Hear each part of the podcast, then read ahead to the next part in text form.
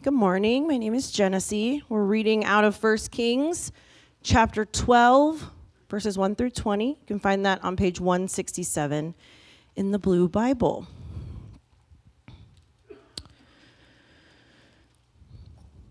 Rehoboam went to Shechem, for all Israel had come to Shechem to make him king. And as soon as Jeroboam, the son of Nebat, heard of it, for he was still in Egypt, where he fled from King Solomon, then Jeroboam returned from Egypt. And they sent and called him, and Jeroboam and all the assembly of Israel came and said to Rehoboam, Your father made our yoke heavy. Now therefore, lighten the hard service of your father and his heavy yoke on us, and we will serve you. And he said to them, Go away for three days, then come to me. So the people went away. Then King Rehoboam took counsel with the old men who had stood before Solomon, his father, while he was yet alive, saying, How do you advise me to answer these people? Sorry. And they said to him, If you will be a servant to the people today and serve them, and speak good words to them when you answer them, then they will be your servants forever. But he abandoned the counsel that the old man gave him and took counsel with the young man who had grown up with him and stood before him. And he said to them, What do you advise that we answer this people who have said to me, Lighten the yoke that your father put on us?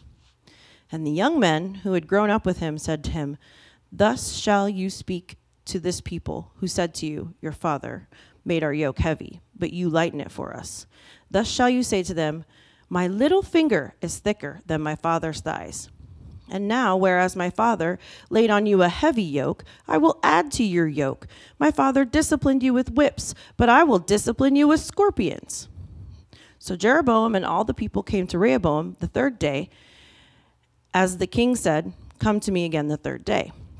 And the king answered the people harshly, and forsaking the counsel that the old men had given him. He spoke to them according to the counsel of the young men, saying, My father made your yoke heavy, but I will add to your yoke. My father disciplined you with whips, but I will discipline you with scorpions.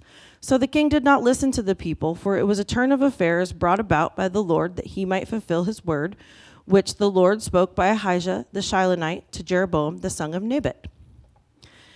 And when all Israel saw that the king did not listen to him, the people answered the king, What portion do we have in David? We have no inheritance in the son of Jesse. To your tents, O Israel. Look now on your own house, David. So Israel went to their tents. But Rehoboam reigned over the people of Israel who lived in the cities of Judah. Then Rehoboam sent Adoram, who was taskmaster over the forced labor, labor, and all Israel stoned him to death with stones. And King Rehoboam hurried to the mount his chariot to flee Jerusalem. So Israel had been in rebellion against the house of David to this day. And when all Israel heard that Jeroboam had returned, they sent and called him to the assembly, made him king over all Israel. But there was none that followed the house of David, but the tribe of Judah only. This is the word of the Lord. You can have a seat. Thank you, Genesee. And that is the last long passage we have to read for a very long time. It's been a good ride. Um, as a pastor of the church, one of your jobs, just kind of by nature of the role, is storyteller of the church. And I would love to tell you all the story of the uh, church from beginning to now. And I think uh, we have a picture that basically represents how I feel about this church and what this church is. This happened yesterday. This is National Adoption Day. Down in the middle there is Abby Nevaeh Blackwell, our first sort of North Mountain baby. So give it up.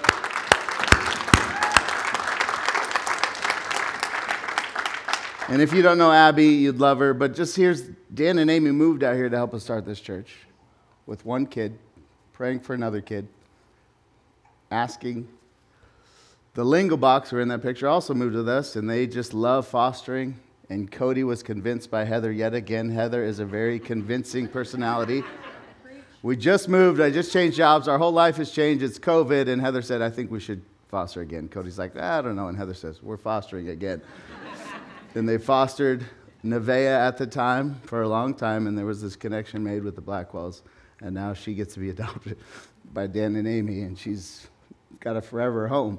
And when I think about North Mountain, all those people in that picture, most of them are the core team, which in the church planting world, I don't, you know, I'm not a business guy, but in church planting business world, two years, by year two, your, your core people kind of peel off and you got a new, fresh, and that's all of our OGs, the people that moved up here, the people that joined really early on, and they're all there supporting the Blackwells and Sweet Abby. So I just want to stop and thank God that He's so faithful to our church, and that picture is a picture of what I think about when I think about this church. It's these relationships it's prayers that have been prayed for a long time, and sometimes they get answered in this beautiful way. So if you're around, Dan and Amy right here, will you put your, Genesee, you love them, would you put your arms on them? Yeah, And I just want to pray.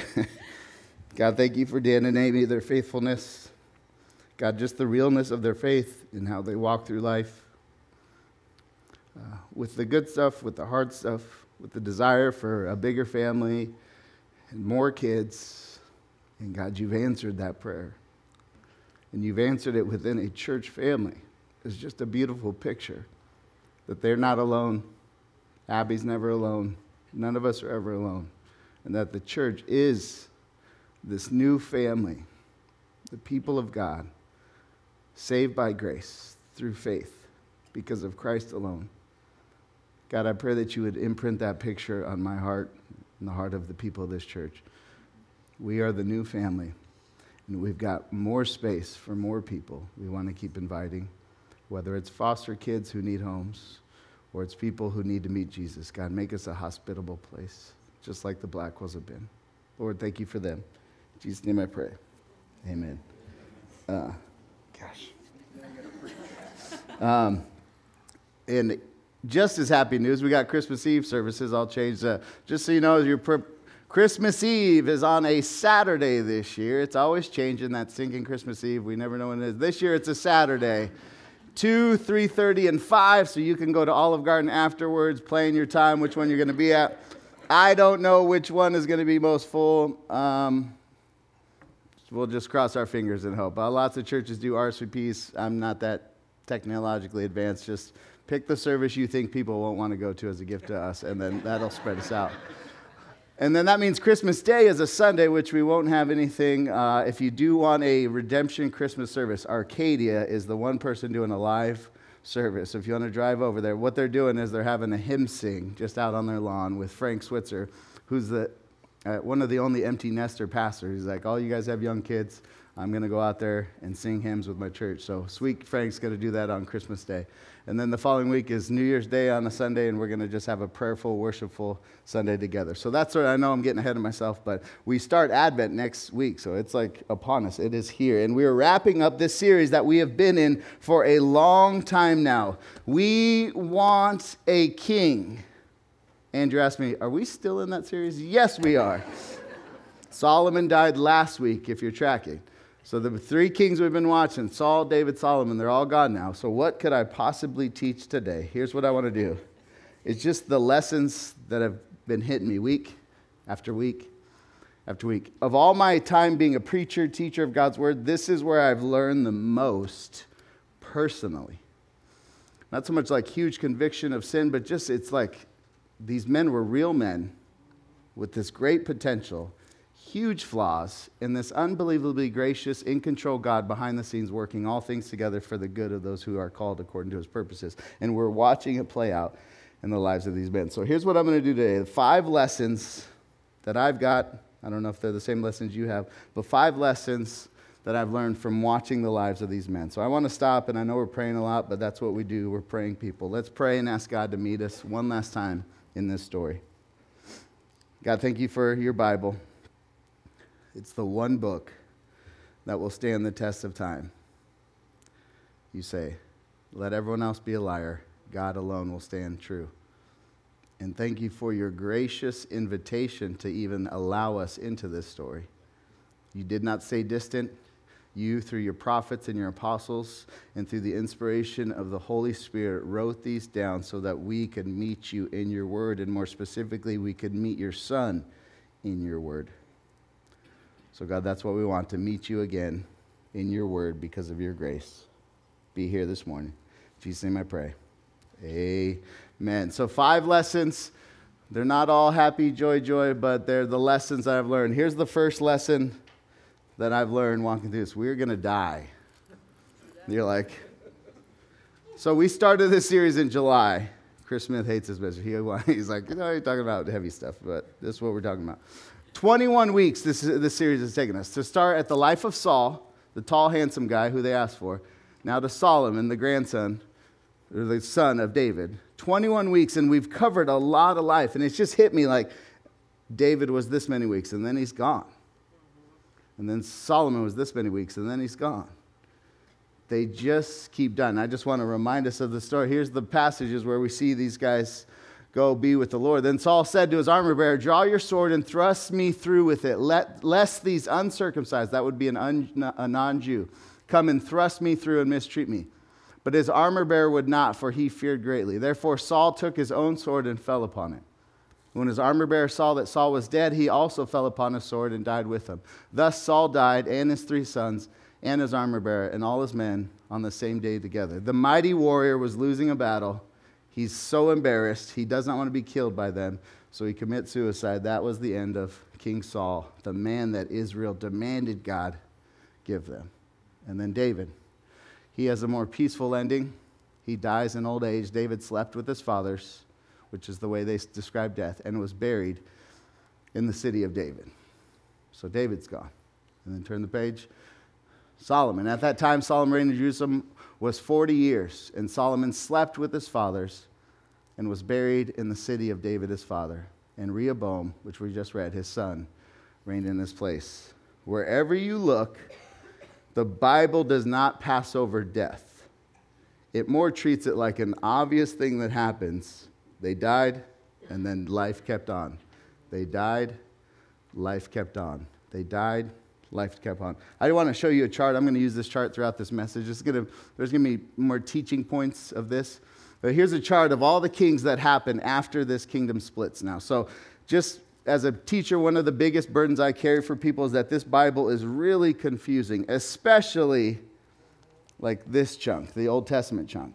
So, what is the Old Testament chunk? Really, the bulk of it, the prophets, which we're going to get to if you keep turning the page, are prophets that get raised up during the split kingdom because all these guys are boneheads. So, God keeps bringing in prophets. Isaiah, go talk to him. Jeremiah, go talk to him. But I'm too young. I can't do this. Jeremiah, go talk to the kings. They're idiots. They need help. Please help them. Ezekiel, go talk to him. Daniel, go talk to him. Hosea, go talk to him. Malachi, go talk to him. Go talk to him. Who are they talking to? These kings. So, Israel is the north, the kingdom in the north. And that's all the kings, starting in 976 BC all the way down to 731 BC, where they get taken over by Assyria and they become no more. And they become, just so you know where they end up in the New Testament, they're the Samaritans now. They're the Jewish people that were up in the north, away from the actual holy place, Jerusalem, and they start to sort of intermarry and they become this like mixed breed Jewish sort of tribe that isn't really recognized by the true Jews in the south over there. So it's like I went to Turkey a couple years ago. It's like the Kurds is this group. It's like, uh, who likes the Kurds? Well, no one likes the Kurds. And who, you know, I'm not making a racial statement. I'm not, that's not, but just there, they're like this oddball group that no one will claim, no one will give land to. That's sort of what happens in the north. King, king, king, and they sort of lose their Jewish identity. The woman at the well is a woman from the north. Jesus, why are you talking to me? I'm a woman of the north. I'm a, I'm a Samaritan.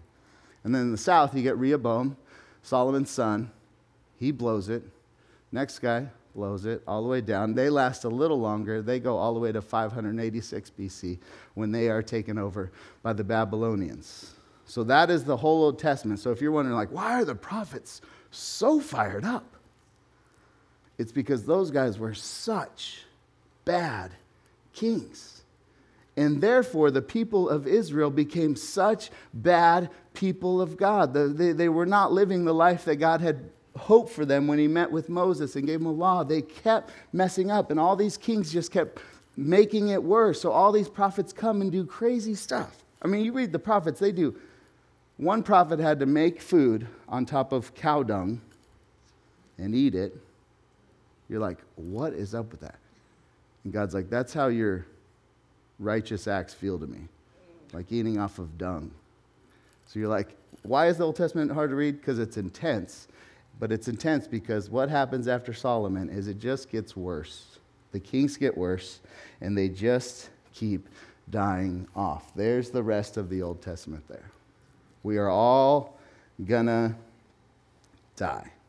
You're like, let's get to the Christmas message. Some of you maybe have like a, a, a more anticipatory view of death. Like I talked to my dad, he's like, I just want to go. That's not me. I want to live a long time. I don't want to have any pain. But here's the reality we are all going to die, and we live in a culture that sort of deflects and dodges the reality of death over and over and over again. Like churches used to have cemeteries that you had to walk through as you went up to the church doors as a reminder this is the end of all of us. Now we have a strip mall, and you get a Dollar Tree, and you get reminded. and my life is good. I got Skittles for a buck 25 today. But we live in this culture that's constantly trying to fight death. I was reading an article called Quest for Immortality, talking about people in uh, San Francisco got backing by Bezos and all these rich people that are trying to find ways to sort of stop death. And it was fascinating. Here's how they're doing it Sierra Sciences is one of the companies that's trying to race to cheat death. Their focus is on treatments that can lengthen the telomeres the caps of the DNA strands, whatever that is. Telomeres get shorter each time a cell copies itself. Because our cells copy themselves throughout the lives, the telomeres eventually get very short and the cells cannot regenerate. Translation, we get old. So, what's, how do we keep this? And millions upon millions upon millions of dollars are going towards stopping the reality of aging and death. One guy says if you can get the telomeres back to the normal state they are when you were born, that could reduce your biological age back to 25. Wow. Maybe that happens, but you could still get hit by a bus. so you look great at 25, but that bus is bigger and faster. the way Paul in the New Testament says, our last enemy is death. Jesus has conquered all things, but the last enemy that still has not been destroyed is death. And Jesus, when he comes back again, will destroy the enemy that plagues us all, that being death. And I just, as I've read, I've been like, and I hit 40, maybe it's, I hit 40 in the middle of this series too. Um, and just watching family members make dumb decisions. I've just had a lot of like introspection. And I'm like, I'm going to die. In one way, I got this from another pastor I respect. He faces mortality personally as he goes to a graveyard and he finds somebody who's his age and he sits there and he just ponders and reflects if this is me, how's my life been? I remember doing it when Aubrey was pregnant with our first. She's like, What'd you do all day? I was in a cemetery. Why? Thinking about death. You don't ever go to that cemetery. I'm about to have your first son. Don't. But you, three options with death. You can ignore it, which is what culture tries to do. We got a lot of young people, and all the things are in your favor right now to just ignore it. You can fear it, where it's like, a, and I hope that's some of you, because you, there should be a sense of fear, because there is an end date. Or I think what the Bible would tell us to do is embrace it as a reality. Like it's coming and it should shape and flavor and give us meaning to life and give us purpose to life. King David is one of the kings we've been studying. And we've covered all his flaws and all his mishaps and all his sin. But David and Solomon both wrote some of the most profound thoughts ever given to us. And David has a great psalm where he's thinking about death and giving us a lesson on how we should navigate death. It's out of Psalm 39, but here's what David would say to us Lord, make me know my end what is the measure of my days? Let me know how fleeting I am. Behold, you have made my days a few handbreadths, and my lifetime is as nothing before you. Surely all mankind stands as a mere breath, Selah, which is like praise be to God. Let's pause in this moment. David says, Let me think about it. Let me think about the shortness of my life. And as I've gone through this series, these men come, they go, they come, they go, they come, they go. And the same is true for all of us. They're going to write down the life story of us in whatever way, whether memories of our kids or friends or family or people actually were big enough and bad enough to have a story written about us, but they're going to write it and then it's going to come to an end. We are all going to face death. Think about that. Like, I love this church. We invite a lot of people. People just keep getting invited. And they're not all Christians, which is what we want. But non Christian, one of the main things you got to do business with is the fact that you will die one day. I talk to my neighbors all the time about this, and that's sort of my trump card I pull out, whether it's the four, fourth grader on my street, like, hey, Eston, what happens when you're dead? I don't, we were just playing flag football, and this just, we're all going to face death. David says, Teach me to number my days. Christian, I would remind you, you're going to die. That's a reality. Christians should live in light of that. Here's the other thing it's so, sort of uh, related, but we will be replaced. This is maybe more depressing for some of you. Here's one of the funniest things I get to do as I talk to all ages as a pastor. And this is one of the themes I've heard from retired men specifically. They'll say something along the lines of, I can't believe how quickly I was replaced. One guy was like, I thought I was a big deal. And a week later, life goes back to normal for company X or company Y. And some of you are thinking, like, no way. Adam Cook's like, American Express cannot run without Adam Cook. And American Express is like, try us. Redemption North Mountain, Uh, this, this is, I put my heart and soul into this place. And one day I'm going to be a lost memory. I've had three major jobs, and not a single person at any of those places knows who I am. And I thought I was doing a great job. We get replaced over and over and over again. You're like, please get more positive. But just as a church that has the majority crowd is a younger crowd. We've got the Kens of the world and we love them, but the younger crowd is like building up. And here's what I hear from people that are trying to disciple you younger people is there's this sense in you that you can do it all. You can have it all, you can do it all, you can accomplish it all, and you can't. You will do your best, but you're way more limited than you expect. And one day you will be replaced. Clayton Brenner will no longer work for Intel, and his name will fade to the back. If you embrace it as a Christian who's just here to play your role well, there's a freeing reality to that. If you're a human who is looking for attaboys and approval and pats on the back and trophies, that is a fearful thing to think about. That all my work here is just going to be forgotten? Yes. I want to show you the, here's the kings now, same chart, just with how long they all reigned. So Jeroboam, he went two decades. Next guy, two years. Next guy, 24 years. Next guy lasted a week. 12 years, 21. Down, one guy lasted a month. You see both those. But they all get replaced and their stories, their narrative portion of Scripture is way less than Saul, David, or Solomon. What do you take of that? We all get replaced. The kings of Judah are replaced. The kings of Israel are replaced. The pastors of North Mountain will be replaced. The teachers in your schools will be replaced. You and your role in your company will be replaced. That is reality. Christianity offers a hopeful, freeing way to embrace that. Like, I can do my job well. One of the prayers I have for this church is I think about what sort of people I want us to be. Thessalonians, Paul writes, and he says, Live a quiet life, work with your hands.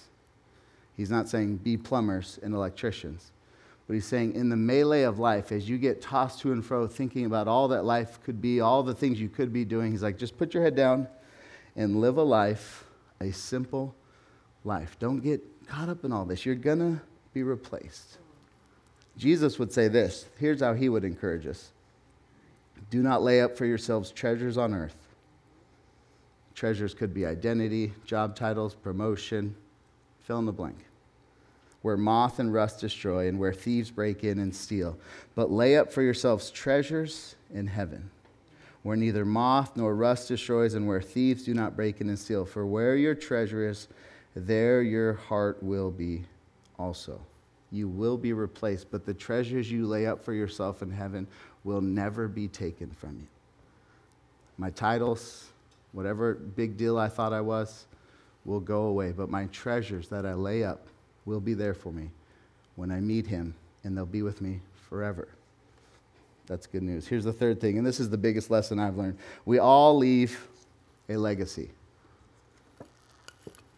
Like, here's just what's been I've basically been preaching the legacy of Saul, the legacy of David, the legacy of Solomon. And you don't get to choose do I leave a legacy or not?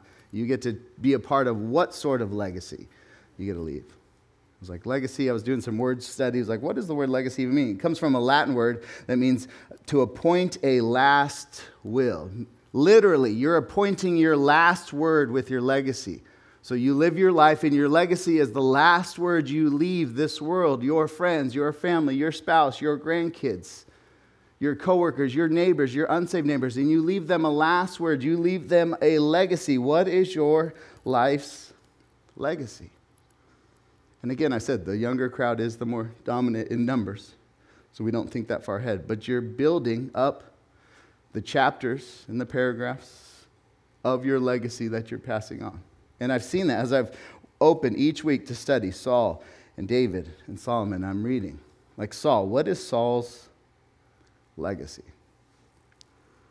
Of all these guys, he was more impressive than I realized and more relatable than I want to admit to me as far as the insecurity that plagued him. But what's his legacy? If you had to like boil him down, like who is Saul? I wrote, he's tall, he's handsome, he's got lots of potential.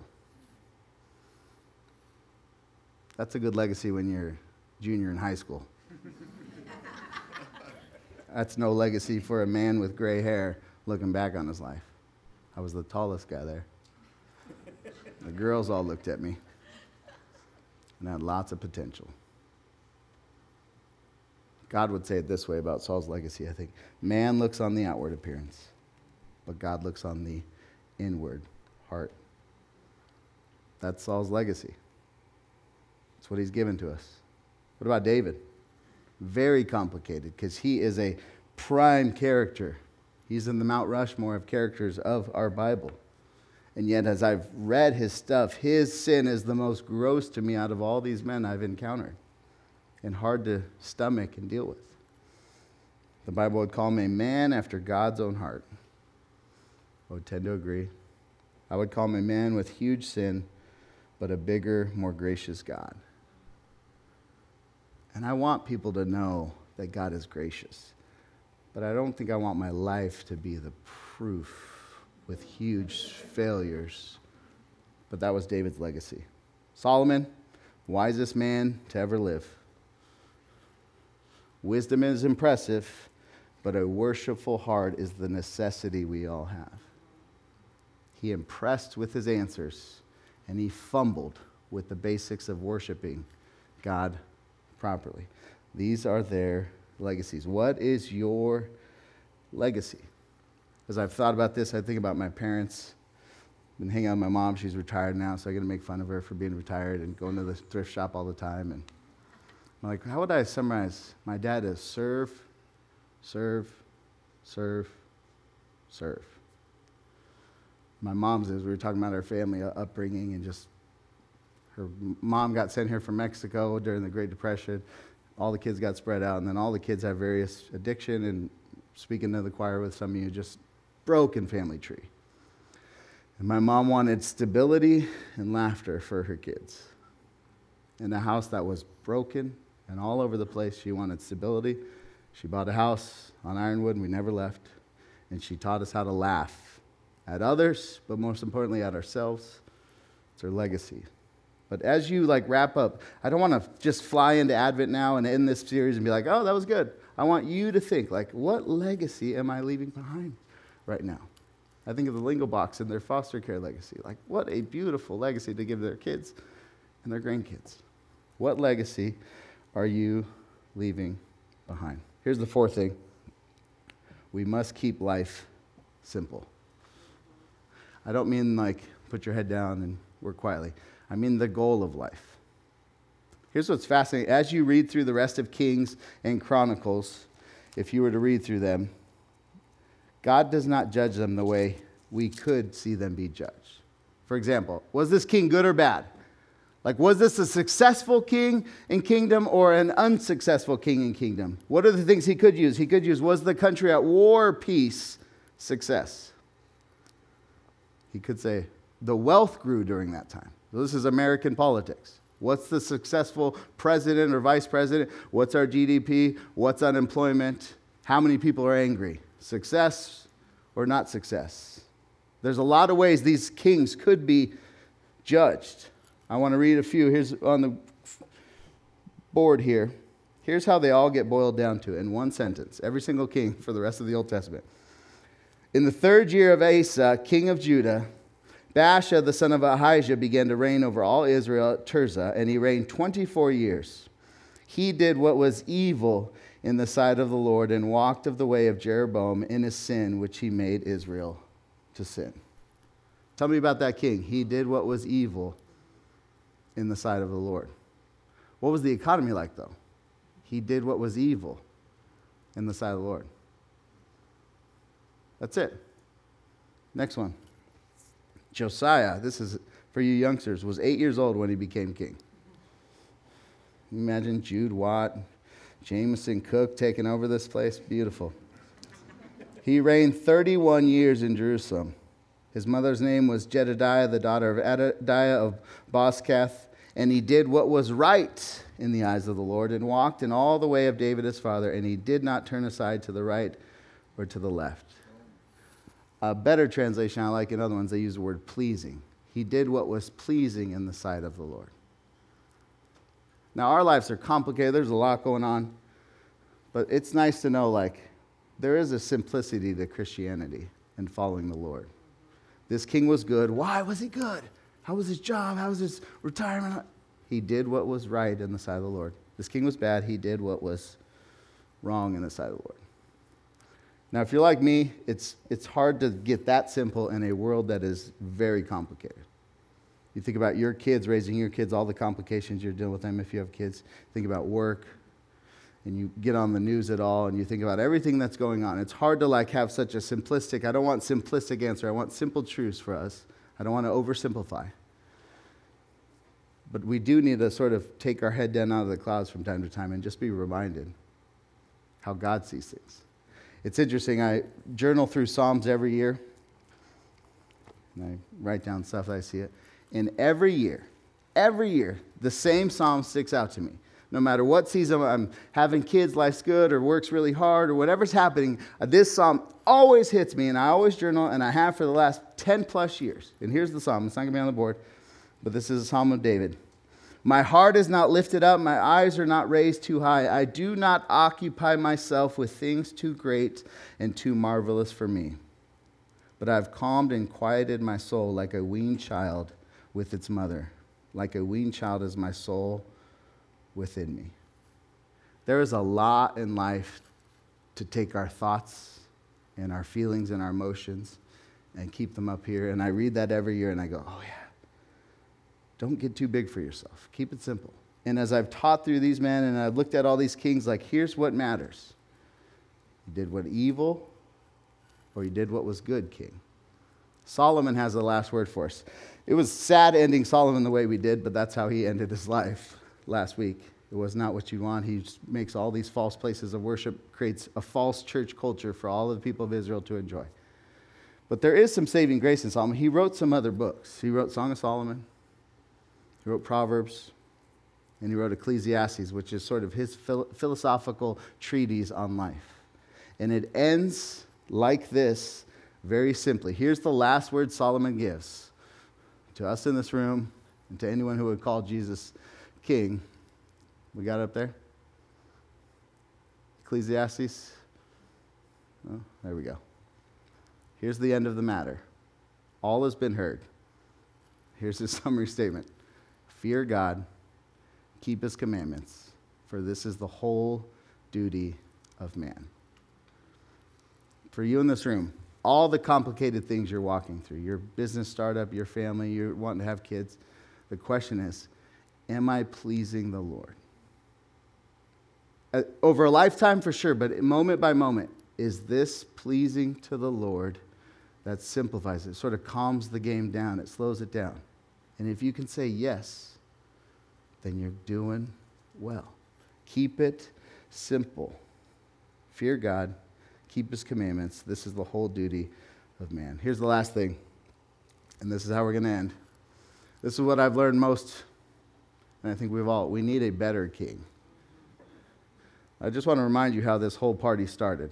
I'm going to read 1 Samuel chapter 8, where we started this whole shindig. All the elders of Israel gathered together to come to Samuel at Ramah, and they said to him, You're old, and your sons do not follow your ways. Now appoint a king to lead us, such as the other nations have, says Israel. But when they said, Give us a king to lead us, this displeased Samuel. So he prayed to the Lord. And the Lord told him, Listen to all that the people are saying to you. It is not you that they have rejected. They have rejected me as their king. They have done from the day I brought them out of Egypt until this day, forsaking me, serving other gods. So they are doing to you now. Now listen to them. But warn them solemnly and let them know what the king who will reign over them will claim as his rights. This is the beginning of our story of the kings. Samuel told all the words of the Lord to the people who were asking for a king. He said, This is what the king you will reign over you will claim as his rights. He will take your sons and will make them serve with his chariots and horses, and they will run in front of his chariots. Some he will assign to, assign to be commanders of thousands and commanders of fifties, and others to plow his ground and reap his harvest, and still others to make weapons of war and equipment for his chariots. Your boys will be put to work for the king. What about the girls? He will take your daughters to be perfumers and cooks and bakers. He will take the best of your fields, the vineyards, olive groves, and give them to his attendants. He will take a tenth of your grain and of your vintage and give it to his officials and attendants, your male, your female servants, and the best of your cattle and the donkeys. He will take for his own use. He will take a tenth of your flocks and do yourselves. He will make, it will make you become his slaves. When that day comes, you will cry out for relief from the king you have chosen, but the Lord will not answer you in that day. But the people refused to listen to Samuel. No, they said. We want a king over us. Then we will be like all the other nations, with a king to lead us and to go out before us and fight our battles. What did Israel want? They wanted a king like everyone else. And what did they get? They got exactly what they asked for. What did they need? With that church answer, we know Jesus but specifically in light of the kingdom. What did they need? Here's what I've boiled it down to they needed a king who had two requirements on his job description he was going to obey God, and he was going to listen to the people. Not be led and directed by the people like a democratic America, but listen to their cries and not take and take and take. He was going to obey the Father and he was going to listen to the people. He was going to obey his Father no matter what it cost him. Philippians describes Jesus the King this way Being found in the appearance of a man, he humbled himself, and he became obedient to the point of death, even death on a cross. He obeyed his Father. In good times, yes. In bad times, yes. How bad? To the point of a cross, he was obedient. But more than that, Jesus also is the king that listens to us what Genesee read, and you're like, we haven't even taught the passage here. Here's what Genesee read at the beginning of this Rehoboam, verse 4. The people cry out, Your father made our yoke heavy. Therefore, lighten the heart service of your father and this heavy yoke on us, and we will serve you. Verse 5 Go away, let me think about this. Will I listen to the cries of the people? Verse 6 King Rehoboam took counsel with the old man who stood before Solomon's father while he was still alive. How do you advise me to answer? And they said what an old wise guy would say If you will be a servant to his people today and serve them and speak good words to them when you answer them, then you, they will be your servants forever. Verse 8 But he abandoned the counsel of the old man. He gave and took counsel with the young man who had grown up with him and stood before him. Verse 9 What do you advise me to answer the people? lighten the yoke that, when they say to lighten the yoke that your father put on us. Verse 10 Young men who had grown up with him said, Thus shall you speak to this people who said to you, Your father made our yoke heavy, but lighten it for us. Thus you shall say to them, My little finger is thicker than my father's thighs, and now, whereas my father laid on you a heavy yoke, I will add to your yoke. My father disciplined you with whips, but I will discipline you with scorpions. Begin the split kingdom. Go to verse 16. And when all Israel heard that the king did not listen to him, the people answered the king, What portion do we have here in David? We have no inheritance in the son of Jesse. To your tents, Israel. Look out for your own house now, David. So Israel went to their tents. We needed a king that obeyed the Father, but more than that, we also needed a king that listened to people. How is Jesus described? Peter would describe him this way Cast all your anxieties on him because he cares for you. How many anxieties? All of them. Why? Because he cares. There's not a single king that can be said of that except for King Jesus. So as we wrap up this, I just want us to be refocused on Jesus Christ, which is why some of you come here to be refocused. Some of you are just figuring stuff out, but here's the deal Jesus is the king who was obedient to the point of death, death on the cross. He is the only obedient human to ever live. And because of that, God made him king over all. And what kind of king is he? He's a king who says this to every person in this room I listen to you. Cast all your anxieties on me because I care for you. And with that, we get to now celebrate Advent and the true King. Before we get there, I want to do a thing we don't always do here. As we wrap this up, some of you are coming and figuring this out. I don't want to just assume that all of us get how this works. You can become a Christian at any moment. And as we wrap up this book and we see the, the futility of life and the leaders that this world gives us, we want a better king. Some of you are like, I want Jesus. Well, how do I get Jesus?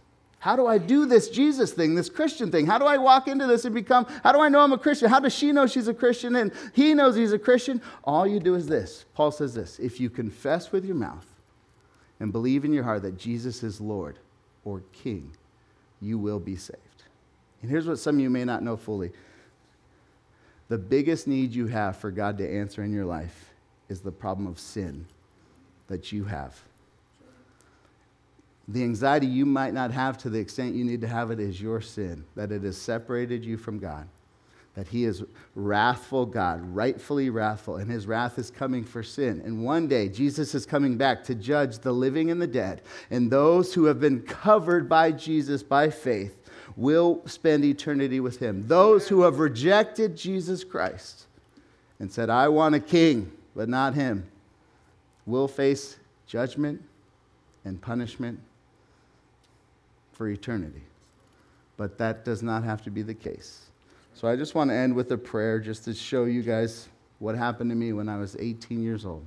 A total idiot, a total sinner, full of insecurity no hope for the future. And somebody told me about Jesus Christ who loved me. Not because of everything I've done, but in spite of everything I've done. And he's forgiven you.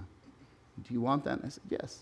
And I prayed, and I received Jesus, and my life has not been peaches, but I know the King of the universe now, and he cares about me. Amen? Amen. I want to pray. Would you bow your heads, close your eyes? And if you want to know Jesus, it's as simple as confessing with your mouth. Say, Jesus, you are Lord. You're the King. You were the obedient one. All I've brought to this equation is my sin. So forgive me of my sin as you forgave our brother Ken, not because of anything in us, but because of Jesus Christ and his quick, passionate desire to offer forgiveness to any who would turn to him.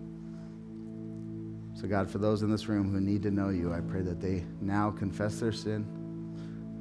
They confess that you are Lord. They believe in their heart that you really are who you say you are.